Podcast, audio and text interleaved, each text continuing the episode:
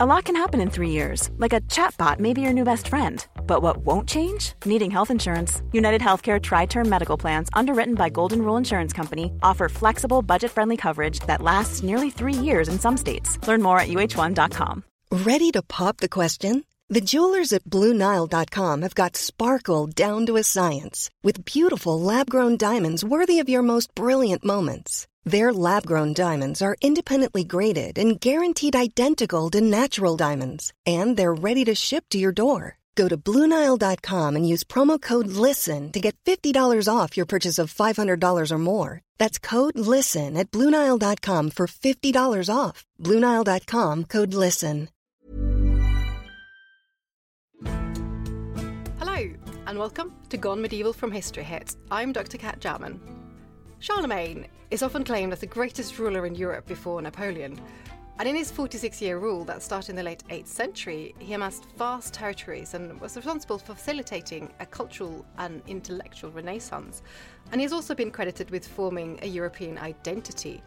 But what do we really know about him, and how, in the years after his death, have the different sources about his life worked to shape his ongoing reputation? Today on the podcast, I'm joined by Professor Rosamond McKitterick, who is Professor Emerita of Medieval History at the University of Cambridge. She is also the author of numerous books on medieval and early medieval Europe, and in particular, the book Charlemagne The Formation of a European Identity.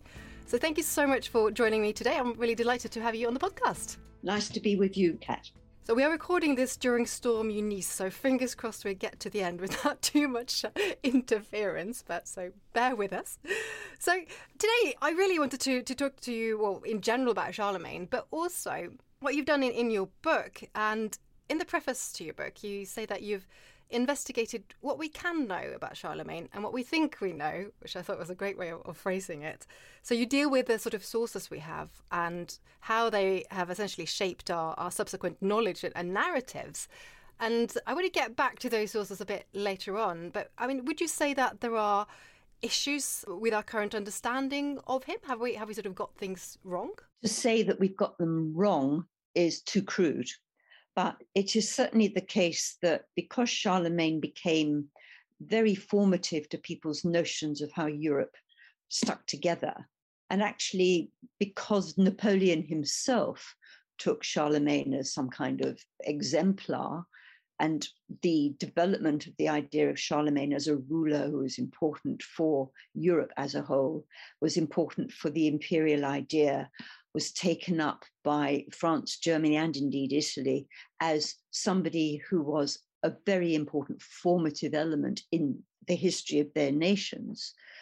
It's expressed, for example, in the Prix Charlemagne, which is the prize you get for the promotion of European unity, that that colors the way people regard it. And there's a tendency to think that the way the history has developed, the way it is written, is something that is unproblematic. It's just a straightforward conquest of a lot of Europe. He was a big grand warrior. Yes, he did some legislation. Yes, he promoted culture, but it's all part of a, a way of thinking about a ruler that's actually really crude, not very helpful as a symbol, I think that always happens when rulers become symbols of certain things. I mean, we know with Henry VIII and the Reformation, it's a similar kind of thing. But when you actually start to look at all the sources and try and work out what is happening and the way in which particular interpretations have developed, that actually tells you an enormous amount about the development of history, about the development of national feeling, of susceptibilities, of ideals that people actually impose on the past in a really very interesting way. So let's go back to the beginning then, to, to Charlemagne and how he comes to power. And I was hoping that we could start with the setting a, bit, really. So he comes to power in the late 8th century. And can you tell us a little bit about that world that he entered into? What was the, the political situation like in northwestern Europe at the time? Understanding that this is a simplified version, but what we need to remember is that the Merovingian rulers in France, they had been ruling at the time Clovis since the end of the fifth century. And Clovis, king of the Franks, and the Franks were one of the major groups that were taking over governance on the ground in the aftermath of the deposition of the last Roman emperor in the West. Merovingians had ruled in Francia successfully for three and a half centuries. During the seventh and eighth century, you begin to get development of particular aristocratic power groups, mostly centered on a person called the mayor of the palace, who is what we would think of as prime minister. Now, this is happening in different regions in France, in the, the west and in the east, Austrasia and Neustria. And in Austrasia, a particular family known as the Arnulfings, and then they were allied with the Pippinids. And from that, you get the emergence of really important prime ministers, mayors of the palace, Pippin and Charles Martel, and then Pippin III, who is Charlemagne's father. Now, Pippin III and his brother Carloman were prime ministers. They split the kingdom between them. Pippin III and Carloman's father, Charles Martel, had been a very powerful mayor of the palace, but he had never made himself king, even though for a while there was no king. But again, just to cut things short, Pippin III decided, after Carloman, his brother, decided he wasn't interested in ruling and gone off to be a monk, that the situation had got such that basically the king was no use at all. They'd pulled a little king out of a monastery, made him king for appearance's sake or something. So Pippin makes himself king in 751. Now, that means that the two little boys, Charlemagne and his brother Carloman, had not actually started out life as princes expecting rule. They were simply there. And when Pippin took over as king, I think it's really important for us to realize that there was no guarantee that that particular political solution at that time was going to last. This wasn't the foundation of a dynasty at the time, though that's what it looks like in retrospect. And I think that's the key, really, that we're always looking backwards. We know what happened next. And so we think all this is inevitable. Well, it wasn't. But the fact remains that Charles Martel and Pippin III and his son Charlemagne were very, very able. They were clever, they were good warriors, and they had a vision, as far as we can see, of how things could be governed and should be governed and actually put it into effect. So Pippin takes over as king. He rules successfully from 751 to 768. And when he dies, he leaves his realm to be governed by his two sons, Charlemagne and Carloman. Now, in what order those two were born has now actually been disputed, but whatever the case, Carloman only lived for three further years. He died in 771. What their joint rule was like is also debated, but effectively, Charlemagne was left as sole ruler in 771. And from then on, he certainly expands his realm, but this is not a process of conquest, somebody sitting down think, right, I'm now going to embark on taking over all these places. A lot of it was taking advantage of particular possibilities, one of which, and perhaps the most famous, is the conquest of the Lombard kingdom in the north of Italy. Apparently, in order to assist the Pope, but whatever the case, he certainly conquers Lombardy in 774. So he's now taken over the whole of the northern northern part of Italy, and that creates a very special relationship with the Pope, which had already been anticipated to some degree by his father Pippin III, and I'll come back to that in a moment. Now, after that, there are campaigns in the north of Spain, and so a certain part of the northern part of Spain and the very southern bit of Gaul is also taken over. He also expands into and takes over Bavaria. And that was a nasty piece of work on Charlemagne's part. It belonged to his cousin, Duke Tassilo, and he simply got Tassilo accused of things that he may or may not have done. There was a show trial, and in 788, Tassilo was deposed. All his family were disposed into monasteries around the kingdom. Tassilo lost everything. Bavaria became part of Charlemagne's realm. And then there's also the war against the Saxons. And that really was a war of conquest, but it took 30 years and it was campaigns each year. So by the time we get to nearly 800, Charlemagne has conquered most of what we would call Western Europe. It includes the areas we now think of as northern Spain, most of Italy down towards Rome, Bavaria, Austria, Germany, the Netherlands, Belgium, and the whole of what we would call France. It's a vast territory. So, how do you rule it? Well, in fact, he works out ways of ruling it very, very early in his reign, and again, following the example of his father. He has a system of counts and mission, missi dominici. These are basically agents who are very powerful. There's bishop and a count who work in tandem. There's a very, very elaborate system of communications. There is an alternative system of putting people to rule on the ground who belong to the area or else moving Franks into those areas, but he keeps in touch with them all. He has assemblies every year. They all have to assemble. They discuss the affairs of the realm. And the interesting thing about this is that it's not just the secular magnates, it's the church as well. One of the things that characterizes both Pippin III and Charlemagne's realm is that they use the church. They're very, very devoted to the church, but they regard the church as one of their responsibilities. They have power over the church to a very considerable degree, but it always stops short of determining doctrine. That is understood to be the church's business. But they do an awful lot else about church discipline, church organization. And they also decide that they need to be very close to what's done in Rome. This is where part of the relationship with the Pope comes in, that things that were done in Rome should be how they do it in Francia. And you have a lot of discussion usually labeled reform for want of a better word. It's certainly change. It's orienting Frankish church matters towards Rome, getting texts from Rome, doing as, as they were in Rome, but in a very Frankish way. And those elements of the way in which Frankish reform is working and the church interests, as well as the political interests, are one of the things that when Charlemagne is crowned emperor by the Pope in 800, it makes a lot of sense in terms of ideology and thinking about it.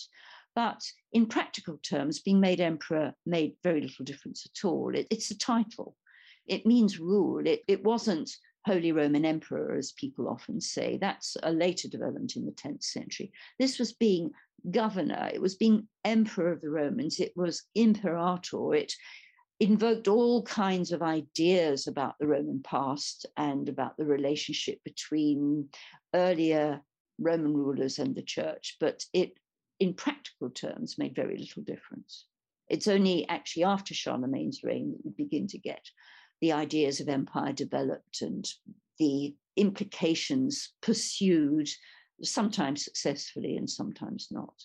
But all that means that when people are looking backwards at Charlemagne, they can't help being influenced by all these later developments and ideas. And what about connections further afield and, and further to the east, uh, especially?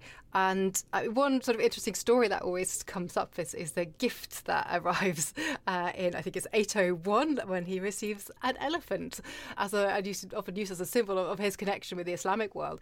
Can you explain how that sort of played out and, and what those, those further connections were like uh, for him? The diplomatic relations that Charlemagne had with the peripheral or faraway nations are really very interesting, and people are still arguing about them inevitably.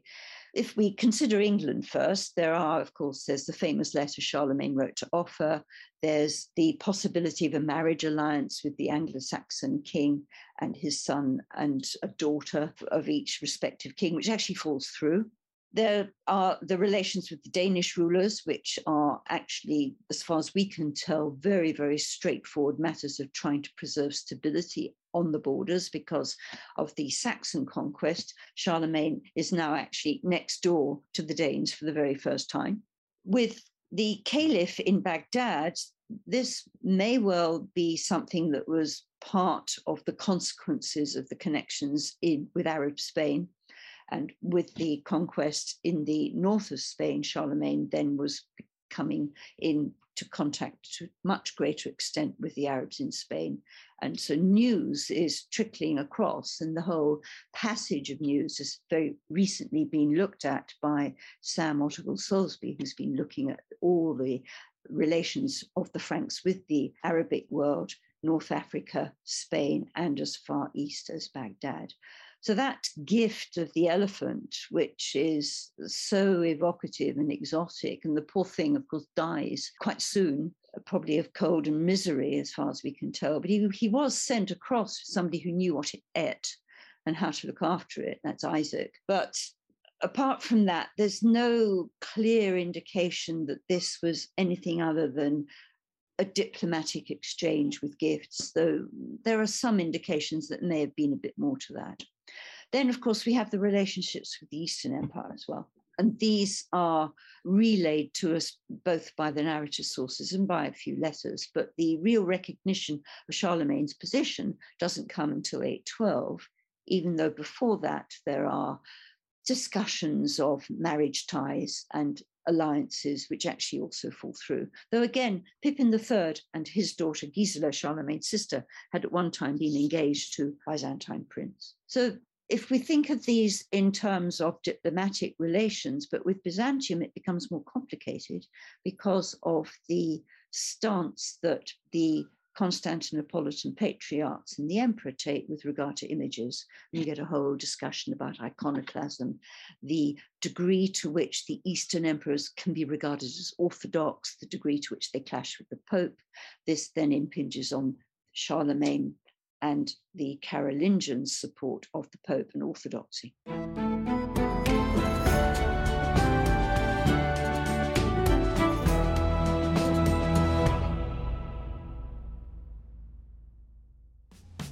How can toilet training cows help save the planet? Should we start renting our clothes? And why on earth is Bez from the Happy Mondays now keeping bees?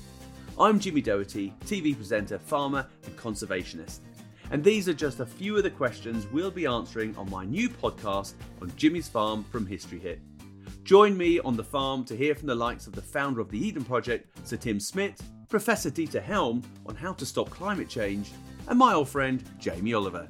Listen to On Jimmy's Farm now, wherever you get your podcasts.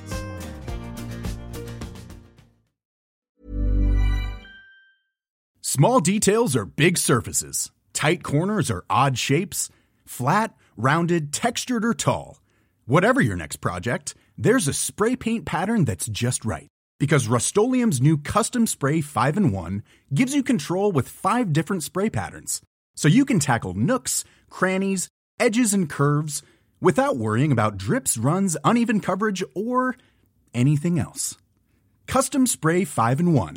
Only from Rust Quality sleep is essential. That's why the Sleep Number Smart Bed is designed for your ever evolving sleep needs. Need a bed that's firmer or softer on either side? Helps you sleep at a comfortable temperature? Sleep Number Smart Beds let you individualize your comfort so you sleep better together. JD Power ranks Sleep Number number 1 in customer satisfaction with mattresses purchased in-store. And now, save 50% on the Sleep Number limited edition Smart Bed for a limited time. For JD Power 2023 award information, visit jdpower.com/awards. Only at a Sleep Number store or sleepnumber.com. Ryan Reynolds here from Mint Mobile. With the price of just about everything going up during inflation, we thought we'd bring our prices down. So to help us, we brought in a reverse auctioneer, which is apparently a thing. Mint Mobile unlimited premium wireless. Have to get 30, 30, bit to get 30, bit to get 20, 20, 20, bit to get 20, 20, bit to get 15, 15, 15, 15 just 15 bucks a month. So, Give it a try at mintmobile.com/switch. slash $45 up front for 3 months plus taxes and fees. Promo for new customers for limited time. Unlimited more than 40 gigabytes per month slows. Full terms at mintmobile.com.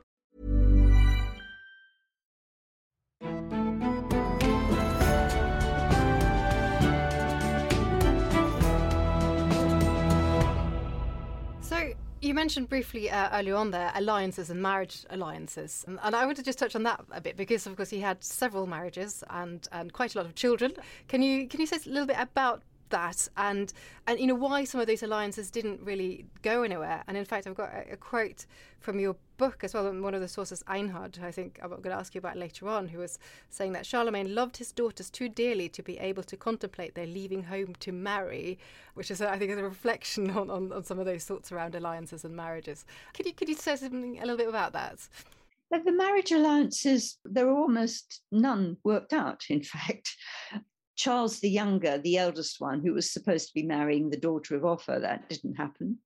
There is a theory that Charlemagne didn't want any of his daughters to marry because this would create alliances with aristocrats or with other kings that would simply produce political complications.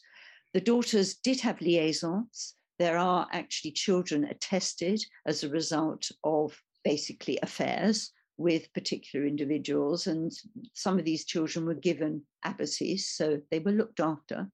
Charlemagne himself had four wives and possibly there's the engagement, though this again is really disputed with the King of the Lombards. So that's the only alliance that looks like a political one. And we have the most extraordinary letter from the Pope at the time protesting that he has heard the news that this was in the winds and how dare the Franks think of doing anything so abominable as marrying into this nefarious, dreadful Lombard family. It's quite an extraordinary letter. And certainly that didn't happen, that particular marriage any other marriages, there was one alliance that was voiced with Gisela and the Byzantine ruler. Then there was discussion about whether Charlemagne's daughter, Rotrud, should be married to the Eastern Byzantine prince. And even some have suggested that there was a notion that Charlemagne could ally with Irene, the Byzantine queen. But these don't happen. And as far as we can tell, when the children of Charlemagne are married, and that's the sons, the daughters do not, they are married to really quite insignificant or really not very prominent members of the aristocracy. Though certainly when Charlemagne's wife Hildegard, her brother, did get promoted and enjoy quite a political career. But it does look as if there's some substance to the idea that these alliances are very carefully judged, that you don't want to create yet another powerful group of aristocrats. And still more, you don't want to create complications of alliances with foreign houses because then all kinds of other complications may ensue. So they just don't happen. So it seems like it was quite a, a, clever move, then, in a way, I suppose. But I wanted to, to move on to something something else that was quite important to Charlemagne, and that was actually education, and that was something he worked on quite heavily and, and, and really valued. How did that sort of play out? How how did he do that? As far as we can tell, Charlemagne himself was well educated. His father and his mother both appeared to have promoted the idea that he should be well educated every indication we have from contemporary letters to him and comments about him indicates that this is a genuine interest and it's not an idle one of somebody who really doesn't understand it all. And this is somebody who it is claimed by Einhard his favorite book was Augustine's City of God, which is not exactly easy book to read or understand. He is certainly very devoted to the Christian religion, and as far as we can tell, again, very interested in problems of theological debate. So he decides that what he needs is an educated population, educated clergy. He says specifically he wants them educated so that there will be no mistake in understanding the faith. So it's linked with orthodoxy but it's also linked with government and how well you want everything organized. He wants people to know what to do, how to do it, and be able to have recourse to all the past work and guidance to follow the law, to produce their documents correctly, and also to make sure that there is a sufficient understanding of the law for justice to be done properly. So, this is actually part of the governmental enterprise as well as part of your church reforms. And one suspects a genuine interest. The amount of information we've been able to put together about his own personal library is again problematic, but it does seem as if he encouraged deliberately the idea that people should look to the past, look in their libraries, try and preserve what they found there, copy it, and really stimulate a movement for educational reform. And one of the things that's very interesting about the court circles is that there is an enormous amount of really very sophisticated poetry and discussion going on at court, and a return or resuscitation of Latin that's much more classical in its written form, so that it's from this stage that begin to get a divergence of the spoken Latin into what we would call Romance and ultimately French, Spanish, and Italian, and the formal written Latin, which remains much more classical in its structures and in its grammar and its spelling. And you actually have spelling reforms and people discussing it. And if you think about it, if you've got a court where there are lots of people all assembled. Charlemagne quite clearly is assembling scholars there. He is taught himself by them, but they come from England, they come from Germany, they come from Spain, they come from Italy. What their Latin must have sounded like from all these different places with funny accents makes one think it was very strange. So, this insistence on correct spelling, correct pronunciation may well have been to make sure that they all understood each other. That's a that's a really good point, actually. That I think we haven't really thought of. So, but does that mean then? So you're getting really quite a vast quantity and increase in in the source material available, presumably, which must affect you know what we do know. So, in terms of of, of really understanding what was going on in Charlemagne's rule, would you say that those sources that were contemporary with his, or, or those produced a little bit later, are are sort of more significant in getting a good understanding of it? Well, I think this is you've put your finger on exactly the problem we have to deal with. The contemporary sources we have are letters at the time, charters issued by the Royal Writing Office, the capitularies, which are the consequences in many respects of either very large assemblies or small discussions at a provincial level, or sometimes the so called capitularies, which are texts which are called that simply because they're set out in chapters. So it's in little headings with, we decide that you should do this on such and such a thing. Some of these are just agendas for meetings. Those are all contemporary.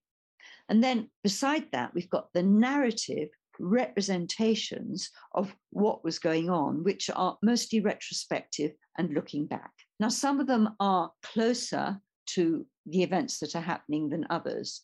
The ones that are closest are the Royal Frankish Annals, first put together in the 780s, however, and telling you what's happening from Charles Martel's death onwards, from 741 onwards, or some of them start a little bit earlier. Now, they are presented as year by year accounts, and they look incredibly attractive as, oh, this is somebody sitting down on Christmas Day, putting his feet up and writing it up like a diary. But it's not like that at all. It's a very, very interesting construction in a year by year format. In this year, such and such happened, and then the year changed to such and such. And it includes, interestingly enough, where the king spent Easter and Christmas, and lots of events are jammed into those annalistic accounts, and they become fuller and fuller as time gets on. So, the original construction, if you were sitting down in the 780s to try and work out what had happened in 741, you would just about be able to rely on one or two people's memories. But for most of the part, it might have been only on what you found written already. So it's the difference between what we've got, which was actually produced by the people we're talking about, in order to manage affairs, to organize the realm, immediate letters that were exchanged, and then these narrative representations, which get later and later as one proceeds. We mentioned one account a bit earlier on by someone called Einhard, which is the Vita Caroli. So this one in your book, you, you mention it, you, you, write about it at the beginning. So this was written down not that long after his death, and you said that in some ways that account could have said to be to have created Charlemagne, or at least be extraordinarily influential in doing so. Can you explain what that does and why why you said that? Well, Einhard says to us, and a lot of what we know is from Einhard telling us himself that he was writing this account of Charlemagne as a form of gift, a, a gratitude for everything that Einhard had done with him. Einhard was certainly at the court, and there are descriptions of contemporary poems which describe him there. Einhard also achieved considerable prominence under the reign of Charlemagne's son, in that he was given an abbacy to look after, in fact, two, but he was a layman, very, very well educated. He wrote very, very good Latin. Einhard sets out to describe the entire reign of Charlemagne, and he does it modeled on Roman histories, the famous histories of the 12 emperors, 12 Caesars by Suetonius. And in fact, when you read it, there are lots of little bits which are more or less verbatim quotations, especially disconcertingly. The description of Charlemagne is very like the description of the Emperor Augustus. But what he does is to create this image of a man. He tells us about his family, he tells us about his conquests, he tells us about his relations with Rome, the Pope, and St. Peter. He gives us an idea of his interest in learning. He gives details even about he had some things translated into German. He talks about his love for his family. That's the quotation you gave us earlier. And crucially, he provides a chronology. So he explains right from the beginning well, you know, the family took over from these useless Merovingians. And there we have these great Carolingians. And here is our great and glorious Charlemagne, who quite clearly is all 12 emperors rolled into one. And it's in that respect, you've got this package where everything is set before you in a very clear, very attractive biography. So here we have him set out before us, and it's picking away at what Einhard told us and why he presented some things in one way and hid other things or may have hidden other things is one of the interesting things that he's left us all to dismantle. That must be quite a challenge, I suppose, really. But then, if we move forward in time a bit and sort of later in the medieval period, does the sort of representations, the ways that Charlemagne is described and talked about, does that change over time or, or what happens? It doesn't so much change as it becomes very much more selective, so that what is stressed are the Christian king, the warrior who brings Christianity to the Saxons, that, in fact, might be the first and most interesting example that Einhard, talking about the conquest of the Saxons, talks about it as, and one of the things he did was to make the Franks and Saxons one people. And then at the end of the ninth century, you have a poet who talks about Charlemagne's conquest of the Saxons as he brought the Saxons Christianity. He made them into part of the whole of the Frankish Empire and that subsequently is what is then remembered by the 10th and 11th century writers in Germany. This is what Charlemagne did. He brought us Christianity. He's even likened to being another apostle. It's a very curious development when you first look at the annals accounts of the slaughter and the conquests and the destruction that Charlemagne and his Frankish armies are wreaking on the Saxons.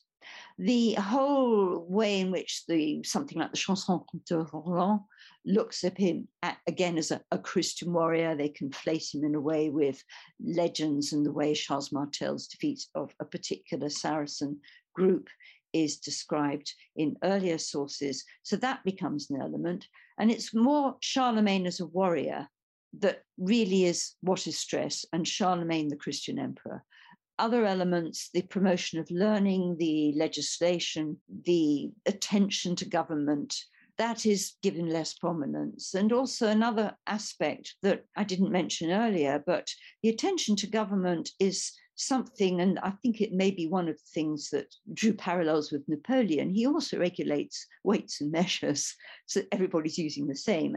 And he actually also reformed the coinage so that money had a, a stable value. And you can often realize how stable a government is, is how stable their coinage is. And Charlemagne and Louis the Pious both achieved remarkable stability of coinage with the regulation of the money. So that that is another aspect. But these things aren't taken up in the later medieval accounts at all. It's something that historians now have established that sort of brings us quite nicely back to this idea what you have as, as the, the subtitle to your book the formation of a european identity. So what in your opinion then is is that most significant legacy that that he left behind uh, in those terms? Sometimes I quite regret that subtitle, but in the light of events after it's published, I will stand by it. I don't regret it because I think, in, in other respects, simply because Charlemagne is somebody, whether you call him Carlo Magno or Karl de Groot or Carl de Grosse or Charlemagne, he is somebody, or it's a period, but it's associated with the ruler who was formative in a very, very real way for most of the countries of Western Europe. but it's also very formative. It's what they've got in common.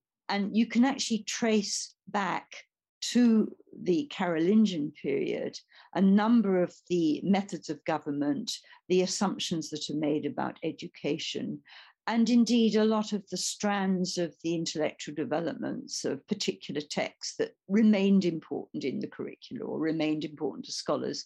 It all goes back to the eighth and ninth centuries. So that in many ways, it is actually part of European identity, this history, this knowledge, the, the memory of Charlemagne is actually embedded into the European identity in actually very interesting ways. And I think it's quite important that the big exhibition for Charlemagne in 1965 that was held in Aachen was started very soon after the war. It became a symbol, if you like, of European unity. I think that's a that's a really nice place to end this. Really, thinking of that legacy. So, Rosamond, thank you so much for joining me and and uh, sharing this with us today.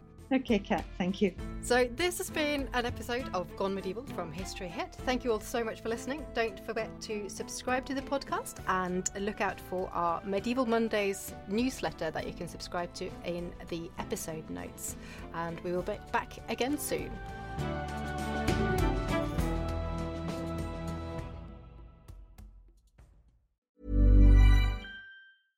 Imagine the softest sheets you've ever felt. Now imagine them getting even softer over time. That's what you'll feel with Boll and Branch's organic cotton sheets. In a recent customer survey, 96% replied that Boll and Branch sheets get softer with every wash. Start getting your best night's sleep in these sheets that get softer and softer for years to come. Try their sheets with a 30-night guarantee. Plus, get 15% off your first order at bollandbranch.com. Code BUTTERY. Exclusions apply. See site for details.